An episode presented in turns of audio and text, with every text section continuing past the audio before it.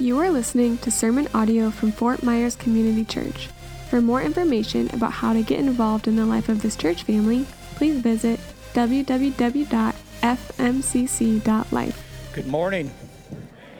Uh, I'd like to start out. We have a dear sister in the faith, uh, Esther Wong. Many of you may know her, many of you may not. She started coming here really shortly after we moved here. She has not been feeling good for a while, and that's very unlike Esther. She's had migraines, her blood pressure's not there, she has no energy. Um, she's probably at home right now watching. So 1 Corinthians 12 says, When one suffers, we all suffer. When one rejoices, we all rejoice. So I'd like us to spend a, just a few seconds suffering along with our sister. Uh, if you know Esther, um, she's got a lot of energy, and she just it's not it's not uh, joyful to see her this way. It's it's tough on her. Um, Kathy and her talk a lot about in the last couple weeks. So let's just pray if we would, uh, and and join in the suffering with our sister.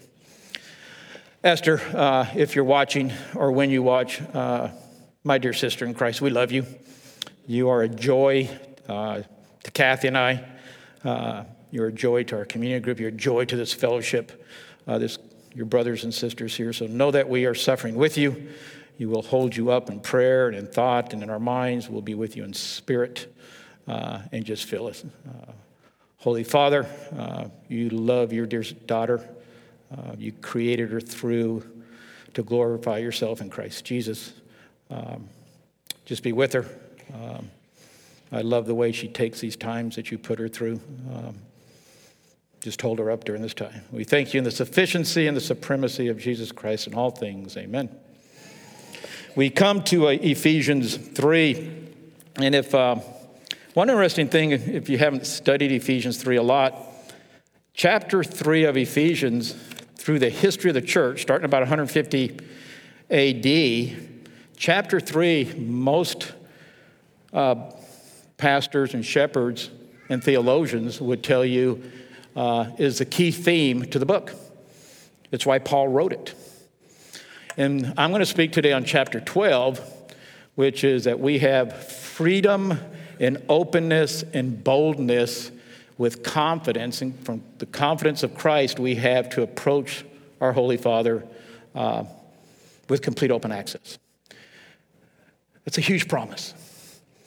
That's, this promise is right at the top of God's great promises. What he promised to Abraham that all nations will come to you. What he promised from King David that I will build my eternal kingdom under you. What he promised in Romans that all things work for the good of those who love God and called according to purpose. And then Paul rattles off nakedness and famine and persecution and slaughter. All work for the good. This promise is right there. And sometimes we live in it and sometimes we don't. So, what I want to do today, on promises like this, you've got to stop and look at what is holding that promise up. What are the truths about God that are holding this promise up? And then I'm going to talk about five or six things that probably are the biggest obstacle for us to actually live here, because I'm, I'm sure we're sitting there right now, and a lot of us are saying, I don't know how to live in boldness and openness and freedom to access God the Father always. Some of us sit there well, some of us don't. Some of us don't even know how to believe that promise. So I'm going to talk a little bit about obstacles, but most of the time I'm going to I'm going to walk through I'm going to introduce the two verses that when I studied them and when the truth fell upon me, I went, I can live here. Because I'm going to tell you probably the biggest problem why it's hard for some of us to live here we simply don't know our role. Simply don't know what it is. And we try to do too much. We try to do God's role. And we fail and we fail and we fail and we go, well, I don't understand this promise. I can't live in this promise. I keep failing in this promise. So I'm going to go back and walk through uh, where two men in my life walked me through. And hopefully that'll help all of us get here. Uh, so let's pray. Almighty, sovereign, and holy God, uh, just come through my words to the people I dearly love in this, in this building. And uh, to those who understand this truth, uh, let them just go deeper in it from your words today. And for those who are, are beginning to settle in on, on the truth uh, of Ephesians 3:12, let them go deeper. And to those in this room, Lord, that you know that have put their toe into the truth and the power of, of, of this verse and it scares them, uh, or they think, think they're unworthy, or they think they're just not bright enough or articulate enough or just don't understand it altogether, so they took their foot out. Uh, may your words uh, allow them to just jump fully in and know that community of believers will take them deeper. Lord, so uh, guide us, open our ears, open our hearts, renew our minds as we go through this. But above all, Lord, let us live in the sufficiency and the supremacy of Jesus Christ and all this. Amen. So I think the first thing I want to do is, as I looked at this, I had a man that's been discipling me. He's discipled me for almost 22 years now. I mention his name a lot, uh, Hod Bolches. And Hod and I have gone through Ephesians several times in 22 years, or bits and pieces of it. And I called him a couple months ago, and we were talking about Ephesians. We were talking about chapter 3. And uh, as we were going through it, he said something. I said, whoa, whoa, whoa, whoa, whoa, whoa, time out. Let's go back. I want to write this down. And it's up on the, up on the screen. And as we were talking about mainly chapter 3, Hod said, and I love it, it's actually pretty cool that the culminating thought of God was always the church. And that through the church, God would preach a sermon to the universe of how powerful he is. And that statement, I think, sums up chapter three beautifully, if we understand it. And so, what I want to spend just a little bit of time doing is how did Paul come to chapter three, but mainly chapter 12, because that's what I'm going to concentrate on, and what was in Paul's mind that he could say, um, let me get to it real quick, apologize. Um, in whom we have boldness and access with confidence through our faith in him. So, what I want to do quickly, five to 10 minutes, is start in chapter one and see what Paul tells us to get to chapter 12 with such a great promise. So, if we look at chapter one, the big idea of chapter one is to the praise of God's glorious grace. That's it. it says it three times. That's the big idea. That's what God, that's what Paul wants us to concentrate on. Now he does that in a, in a little bit of ways. In the first couple of verses, he says there's a blessing in Christ to the praise of his glorious grace. Then he says the blood of Christ gives the hope to us in Christ to the praise of his glorious grace. And then he says that we are sealed, we're secure in Christ to the praise of God's glorious grace. And so that one truth in Ephesians is to the praise of God's glorious grace. That's the main idea. And that whole idea and the rest of chapter one leads Paul to one thing a prayer and a doxology. That one truth. So that's where he Paul starts to build this foundation of you've got boldness and access to God.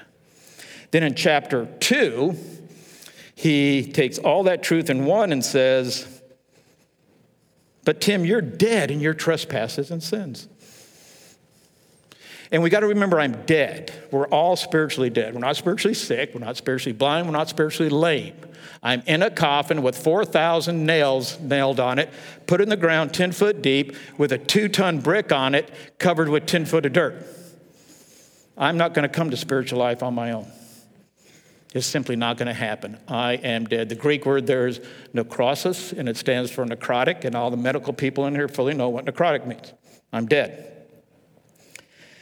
But that's the biblical word. The main point of chapter 2 is starts in verse 4.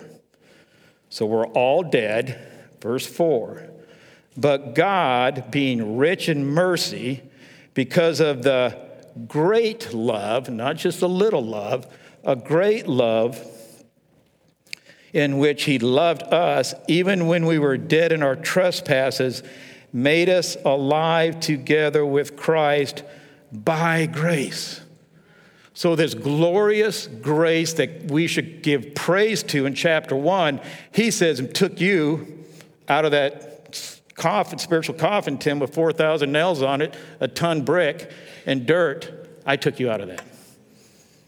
I raised you out of that to the praise of my glorious grace.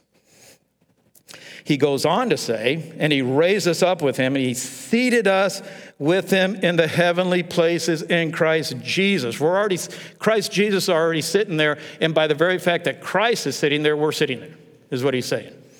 Is that where we live? Okay. Keep going, so that in the coming ages we might show the immeasurable riches of his grace and kindness toward us in Christ Jesus. Verse 8 For by grace you have been saved through faith, and this is not your own doing, it is the gift of God, not a result of works, so that no man may boast. So the point of chapter 2 is this glorious grace that we were just introduced to has the power to raise me from spiritual death. And it's a free gift of God. Why? Because he's got a little bit of love for us. That's what the Bible said, right? No, I have a great love for you, Bill. I have a great love for you, Miguel. That's main idea of chapter 2. There's a little bit more in chapter 2 about uh, breaking down walls of hostility and all that good stuff, but that's the main part of chapter 2. Then we get to chapter 3, and, and uh, Steve just read it. And Paul starts the whole thing out for this reason I, Paul, an apostle. And then he gives us the reason why he's there. I've got a mystery to tell you. I've been able to take this mystery that has been hidden for ages and bring it to you Gentiles. And the mystery is this that the church was always God's plan. Do you know how amazing it is to sit on this side of the cross? The author of Hebrews, who we don't know, would tell you that it is a privilege to be part of the church. Because all of our brothers and sisters that we're going to spill eternity in, that were on the other side of the cross, they just hope for it. It was all this fuzzy illusion that they really couldn't understand. They hoped that, that all this faith they had was going to come true, and whatever this little thing out here was that they fully didn't understand. That's the author of Hebrews says, and he says it's a privilege to be that way. The church has always been God's mind. Then, this really neat thing leading up to it, he says, I love this part as he leads up to this. Verse 8 of chapter 3 To me, though I am very least of all saints, this grace, this glorious grace that God gives to cause us to praise Him, has given to preach to the Gentiles the unsearchable riches of Christ and to bring to light everyone that is the plan of the mystery hidden in ages for God who created all things. Get chapter, verse 10, live in it, people, so that through the church, the manifold wisdom of God might now excuse me, now may, may be known to the rulers and authorities in the heavenly places. Wow. The church, it's through the church that the manifold wisdom, the multicolored wisdom of God will be manifested to the rulers and principalities of the heavenly realms. I want us to take one second. Don't stand up, look around. Just look around the people around you. What do you see? Look close, people. This is God's creation. What was one nation for four or five, well, about 3,000, 4,000 years. That's only who God worked through. One ethnicity Israel. The death on the cross, God kept his promise that I will gather all my people. And when you, when you really study and how the old church looked at manifold wisdom of God, was Christ brings all of God's people back. All of them. All ethnicities are one people. my children. The rulers and the principalities have been looked at about three ways in church history. One of them is, well, it's basically four ways, combination of the first two. One of them is the rulers and principalities and authorities are good angels. One thought, written for most of church ages, the rulers and principalities are bad angels. One other thought, they combine the two that the rulers and the principalities in the heavenly places are both good and bad angels. And in the last 200 years, we've added to that. We've added that the rulers and the principalities in the heavenly places, since earth is part of the heavens and, and part of God's creation uh, in the way that it's written here, could be human uh, governments. Okay? So I'm going to tell you where I stand on this because I spent a lot of time studying it. I may be wrong. God, when God makes it clear to me, I will come and, and say, God took me farther. Where I am right now, because again, good and godly men and women have looked at this all four ways. I stand on that the rulers and the principalities in the heavenly places are both good and bad angels. And here's where I stand on it Ephesians 6 tells me there's a bad on the cosmos, right? With evil fallen angels. But First Peter tells me that this salvation that we've been given, that Paul talks about in 1 and 2, that angels long to look at it. And you break that down in Greek, that this salvation through Christ, the very plan that God had to save all of us, when you look at the Greek, the angels in that port, it's good angels, they, when that long to look at, what it really means is that the heavenly angels stoop down to figure out what did God just do? So we do that at home, right? We drop something on the floor I got trifocals. I do a lot of stooping to look. I'm, it's, it's really bad when I got to work on the truck because uh, I can't like that. But think about, what, think about what God wants us to think. When He inspired Peter to say that this salvation, this that chapter 1 and 2 of Ephesians, the heavenly angels, Gabriel and Michael, go, You really did that, God? Is that what you really did? You went down there and died for these rebellious people? And God goes, Yeah. The bad angels stoop too. Uh oh.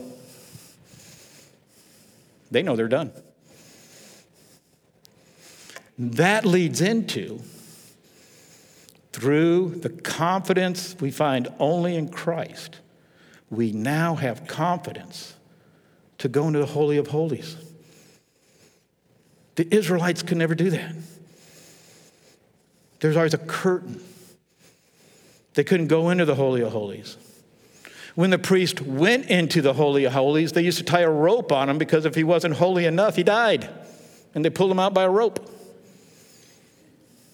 And through Christ Jesus, through chapters 1 and 2, he says, You have access, come and see me.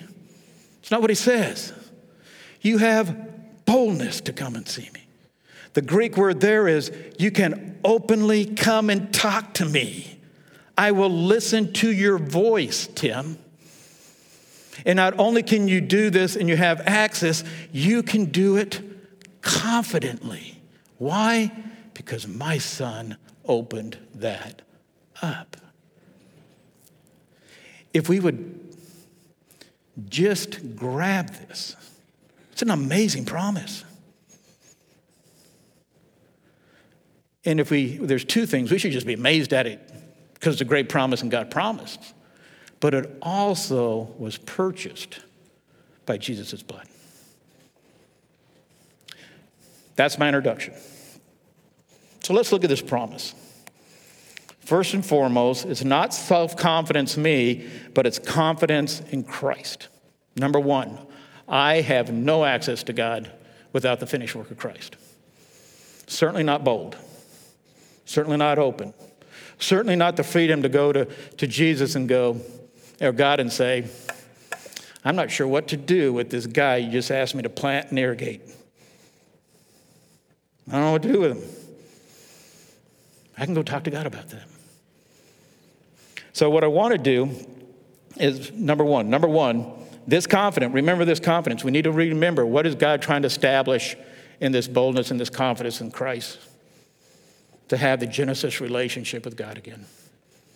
That's what he's telling us we can have. We're not going to have, we're not going to have it perfectly. That's, that's eternity. But God, through Christ, in the promise of this, says basically, I've reestablished the relationship that I wanted with my image bearers in Genesis chapter 1. Okay? So, first question we should ask ourselves is how do we live this way? And Tim, it scares me to death. So, the first thing I think blocks a lot of us is we're afraid we'll be ostracized. Our family may not understand us. My best friend may not understand me. My people at work may not understand it, right? The second thing is, and I think a lot of us feel this way, I'm simply not qualified. And I really feel sorry for that. We live in a day of um, celebrity pastors. And be quite honest, I'm really glad what God is, I'm really glad what God is doing with celebrity pastors. He's humbling them. Because we're going to find out today, we're all just planters and irrigators. And anybody can take my place. And I hope somebody does. I'm 63 years old. I'm not going to be around here much longer. I, I, would like to stick around and, and spend some more time with all these people that God keeps growing with and all the babies that are coming. But if God wants to take me home, I'm quite ready. Right? Uh, we're fearful. I get that. I was fearful, and when I was sitting there going, um, Bill texted me a, a, few weeks ago, and um, he goes, Man, I, I really hope you can talk about how, how you've in your life have done boldness. And I go, I'm not sure how to do that. And um, when I got to thinking about it, I said, You know what? I'm going to walk through one part of the Bible that when I understood it, I said, You know what? Now that I know what God expects out of me, it's a whole lot easier to come to Him in freedom and access. Because the, uh, any other way I came, when I analyzed it about 20 years ago, it was 100% pride. And we think we're unworthy. And none of those are true. Because if any of those are true, Christ's work wasn't complete. And Christ's work was complete. And actually, the author of Hebrew would say, if you really believe that, you're re crucifying Christ. And I really feel sorry for you because I'm not sure how you, I get you back if you're going to try to re crucify Christ. You are worthy. You should have no fear. If you got saved, in, if God saves you in this sermon today, you are 100% qualified to enter into the throne room of God with full confidence and full access and talk to God about whatever you want to talk to God about. It's not just me. It's not just Bill. It's not just Don Carson or, or Piper or anybody else. If God looks to you and say, today I choose you and he saves you mightily this morning, guess what? This promise is yours. And if you get ostracized, you are in a great company. Paul got ostracized all the time. So, turn to 1 Corinthians. There's two texts. I'm only going to go through one. You guys should be thankful for that. Uh, I may read the other one because they're both powerful. I haven't decided to do that yet, but I want to go to chapter 3. It's 1 Corinthians chapter 3. My wife would be here in the back telling you, get it right. You're not pronouncing it, you're not introducing it right. She's, she's my backup. I want to read verse, uh, I'm going to start in verse 5 and we're going to go to verse 9. 1 Corinthians chapter 3, verse 5. What then is Apollos and what is Paul? Servants through whom you believed, as the Lord assigned to each. I planted, Apollos watered, but God gave the growth. So neither he who plants nor he who waters is anything but only God who gives the growth. He who plants and he who waters are one, and each will receive his wages according to his labor. For we are God's fellow workers. and you are God's field. And so there's two sides to this story. One is what is our role to the unbelieving world, and what is our role to each other? This text can be used both ways. Um, and what we first find out is, and this is where it really helped me, is because our, our sometimes American Christianity puts or promotes or preaches or even disciples that it's Bill's work to grow people. It's my job to grow people. It's your job to grow people. You're saved, go grow people. Biblically wrong. Because when I do that, I put my place in God's place. And when I first started growing up, guess what? I stood right there. And Hod came down and goes, as way Hod could do it, he says, We need to talk. And we came in, he said, Open your Bible, open the Bible, go to 1 Corinthians chapter 3. Okay, read it. And he goes, Of all people in the world, Mr. Irick, is what Hod would call me, you should understand this verse. Why? For you guys don't know, I'm an Aggie. My background's agronomy, plant physiology. Over 45 years, I have farmed potatoes, corn, sugar beets, um, grapes, apples. I've worked in, last count, 75 different crops. I spent one and a half years in 2007 and 8 studying the physiology of germination. If anybody should understand what the planter does, should have been me, right? I was talking to our, our Isaiah class this morning. I said, when God was intricately knitting me in my mother's womb, he gave me a thick skull. Why? Because it glorifies him. So, what I want to do is, is Hod and I went through this. This text really made me understand my role. And the problem, what Hod saw, saw was this ups and downs in my walk, in this frustration, in this totally going silent for 30 days. And when Hod would confront me, I would say, I just feel unworthy. And he goes, Yeah, because you're trying to do all the work. You're trying to grow people, not your job, Tim. So I want to walk through this. So, a planter plants seed right? So this is a corn seed. We're going to call him Connor. This is a bean seed. We're going to call her Bonnie. Uh, radish seeds right here. We'll call him Randy. And you can't even see these seeds. I bet you can't, most of you can't even see these. There's 65 columbine seeds in here. And we'll call this one Charles.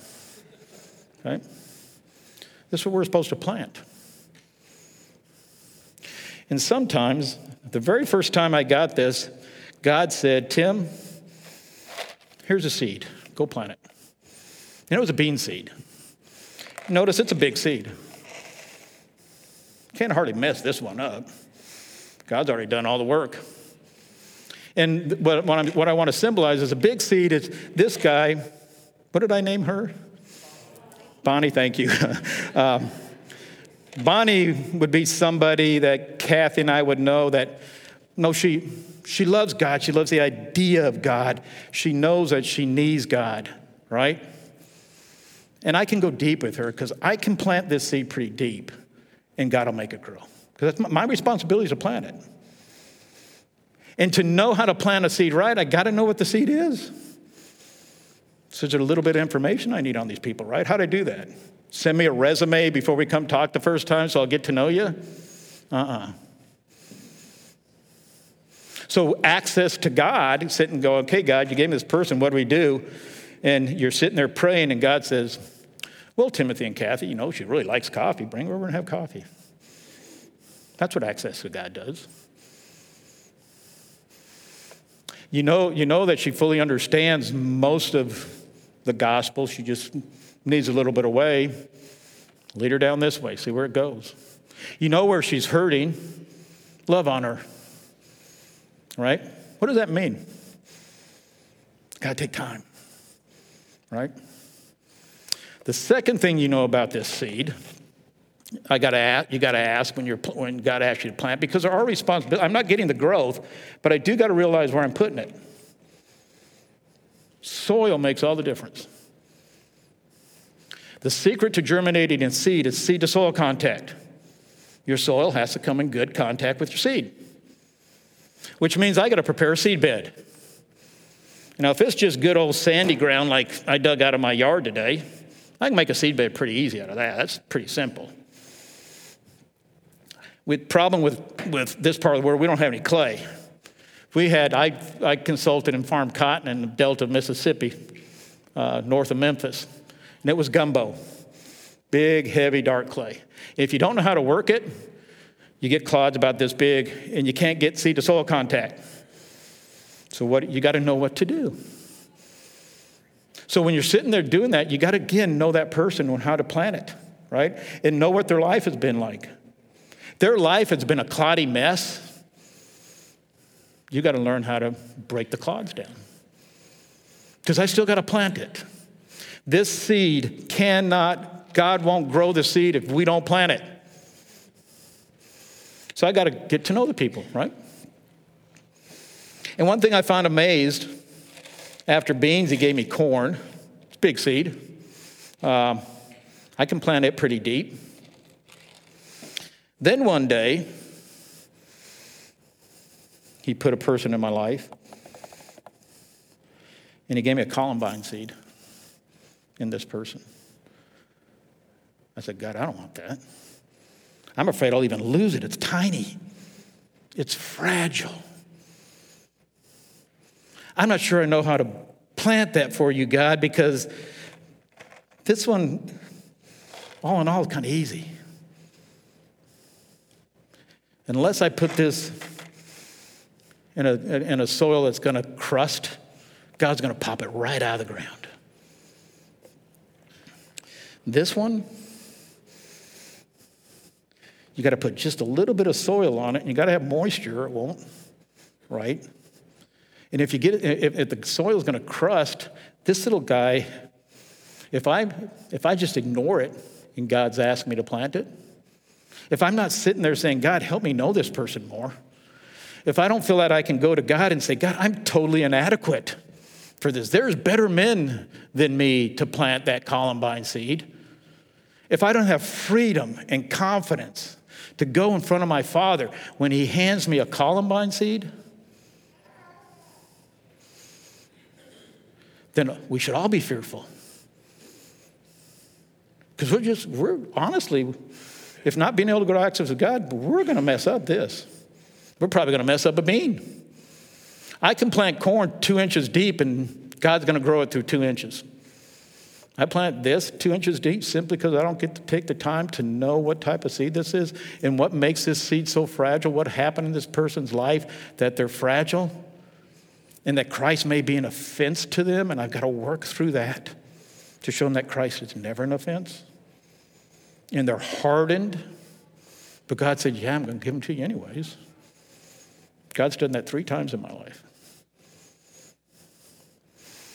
The first time he gave me a Columbine,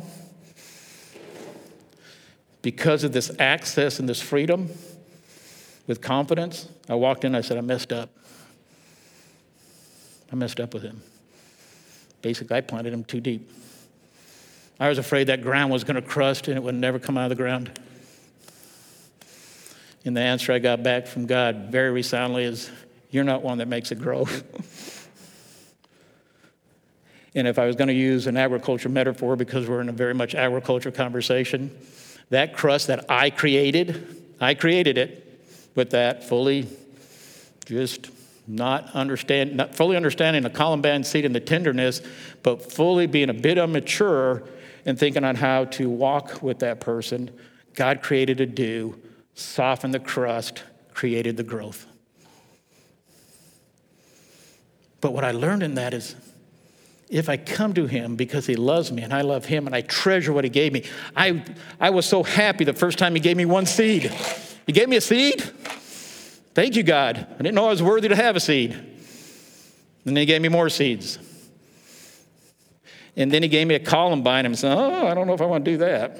Right? I, I, was, I thought it was great. Give me the big seeds. I'm good with those. Give me a pineapple seed, right? You ever, you ever seen a coconut? It's a big seed. Can't hardly mess that up. It'll sprout when it sits on the sand. God said, No. I love you, Tim. I need to teach you something. But if I don't have access, if I'm fearful, I never even sit down and have those conversations, right? So there's one part of it, knowing our role. We're planters. Then he says, You're not done. You got it up and growing, somebody's got to come irrigate. You got to be an irrigator.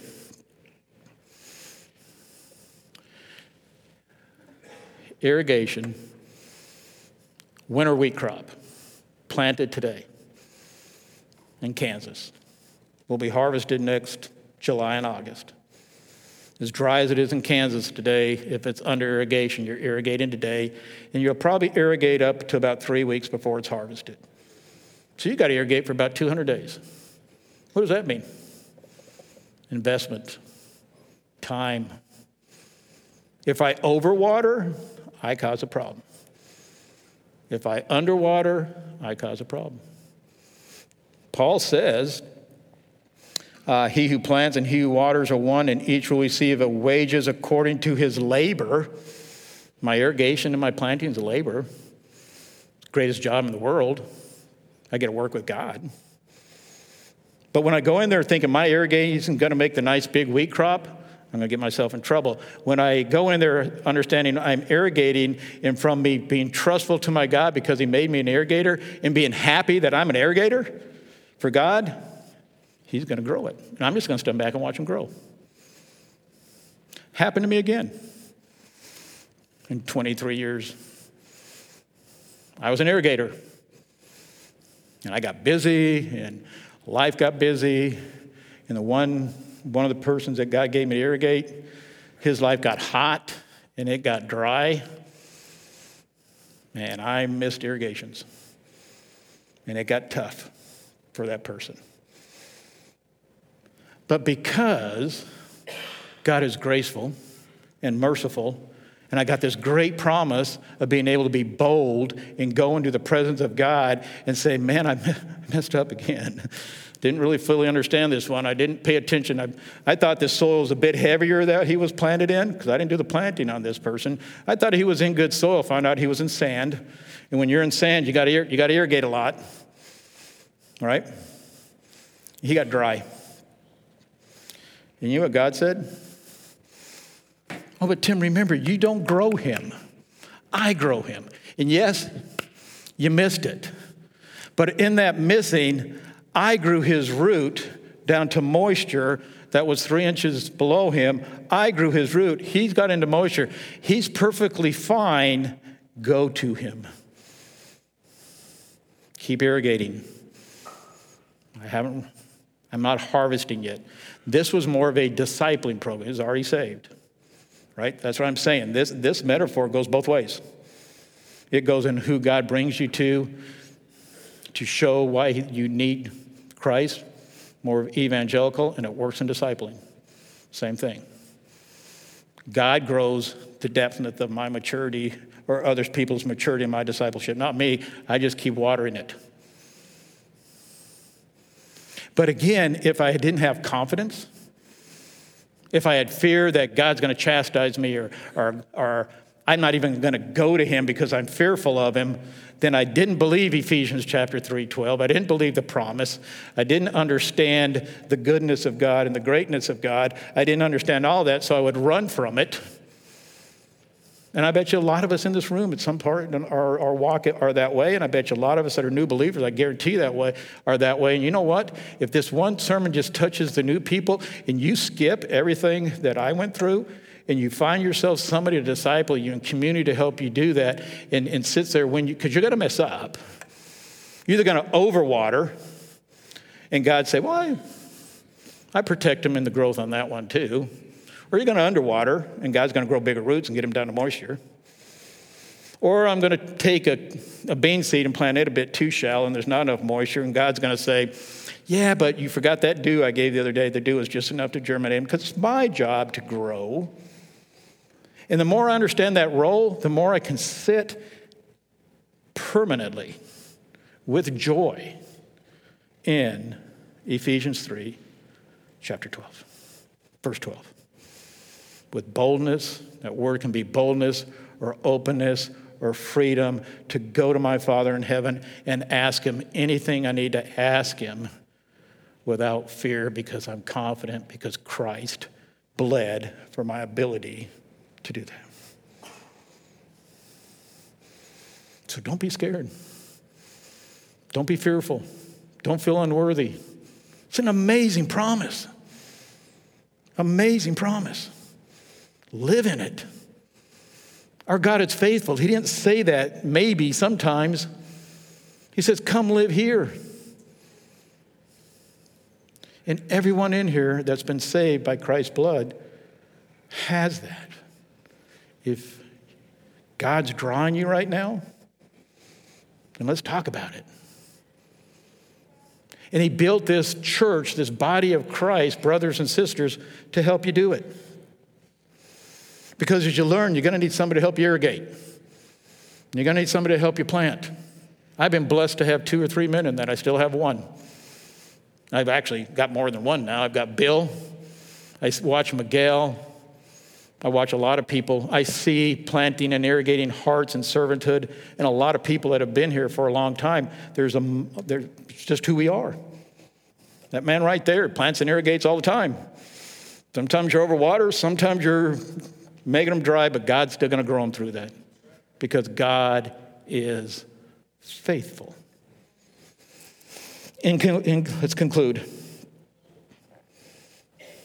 Begin to clearly understand our position in the universal sermon that God has given. I don't need to be the combine. I'm not the combine. We're not the combine. We don't get the harvest, but we get to serve God getting a crop. A citrus crop is 365 days. It's not one irrigation. You got to walk around soil and feel the soil to make sure the moisture is right. It's intimacy. It's love. It's what Paul says in 2 Corinthians to young Timothy. He goes, with all patience and kindness, when enduring evil, keep going. He was talking about discipling or talking to one guy. If the guy puts you in a point of ostracization, God says, be patient and kind to him. So God may cause him to repent. God's will for, it, for us. 1 Thessalonians 5:17. Rejoice always. Pray without ceasing. Give thanks in all circumstances, for this is the will of God in Christ Jesus for you. If you're struggling finding joy in your walk, jump right in the middle of Ephesians 3, verse 12, and God will give you joy. Let us pray.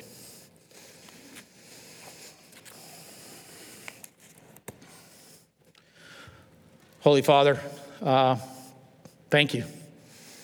Uh, thank you for reminding me uh, to be diligent in the work you have given me, to be joyful, to treasure it, to find it the greatest treasure for you to hand me a seed and say, Go plant.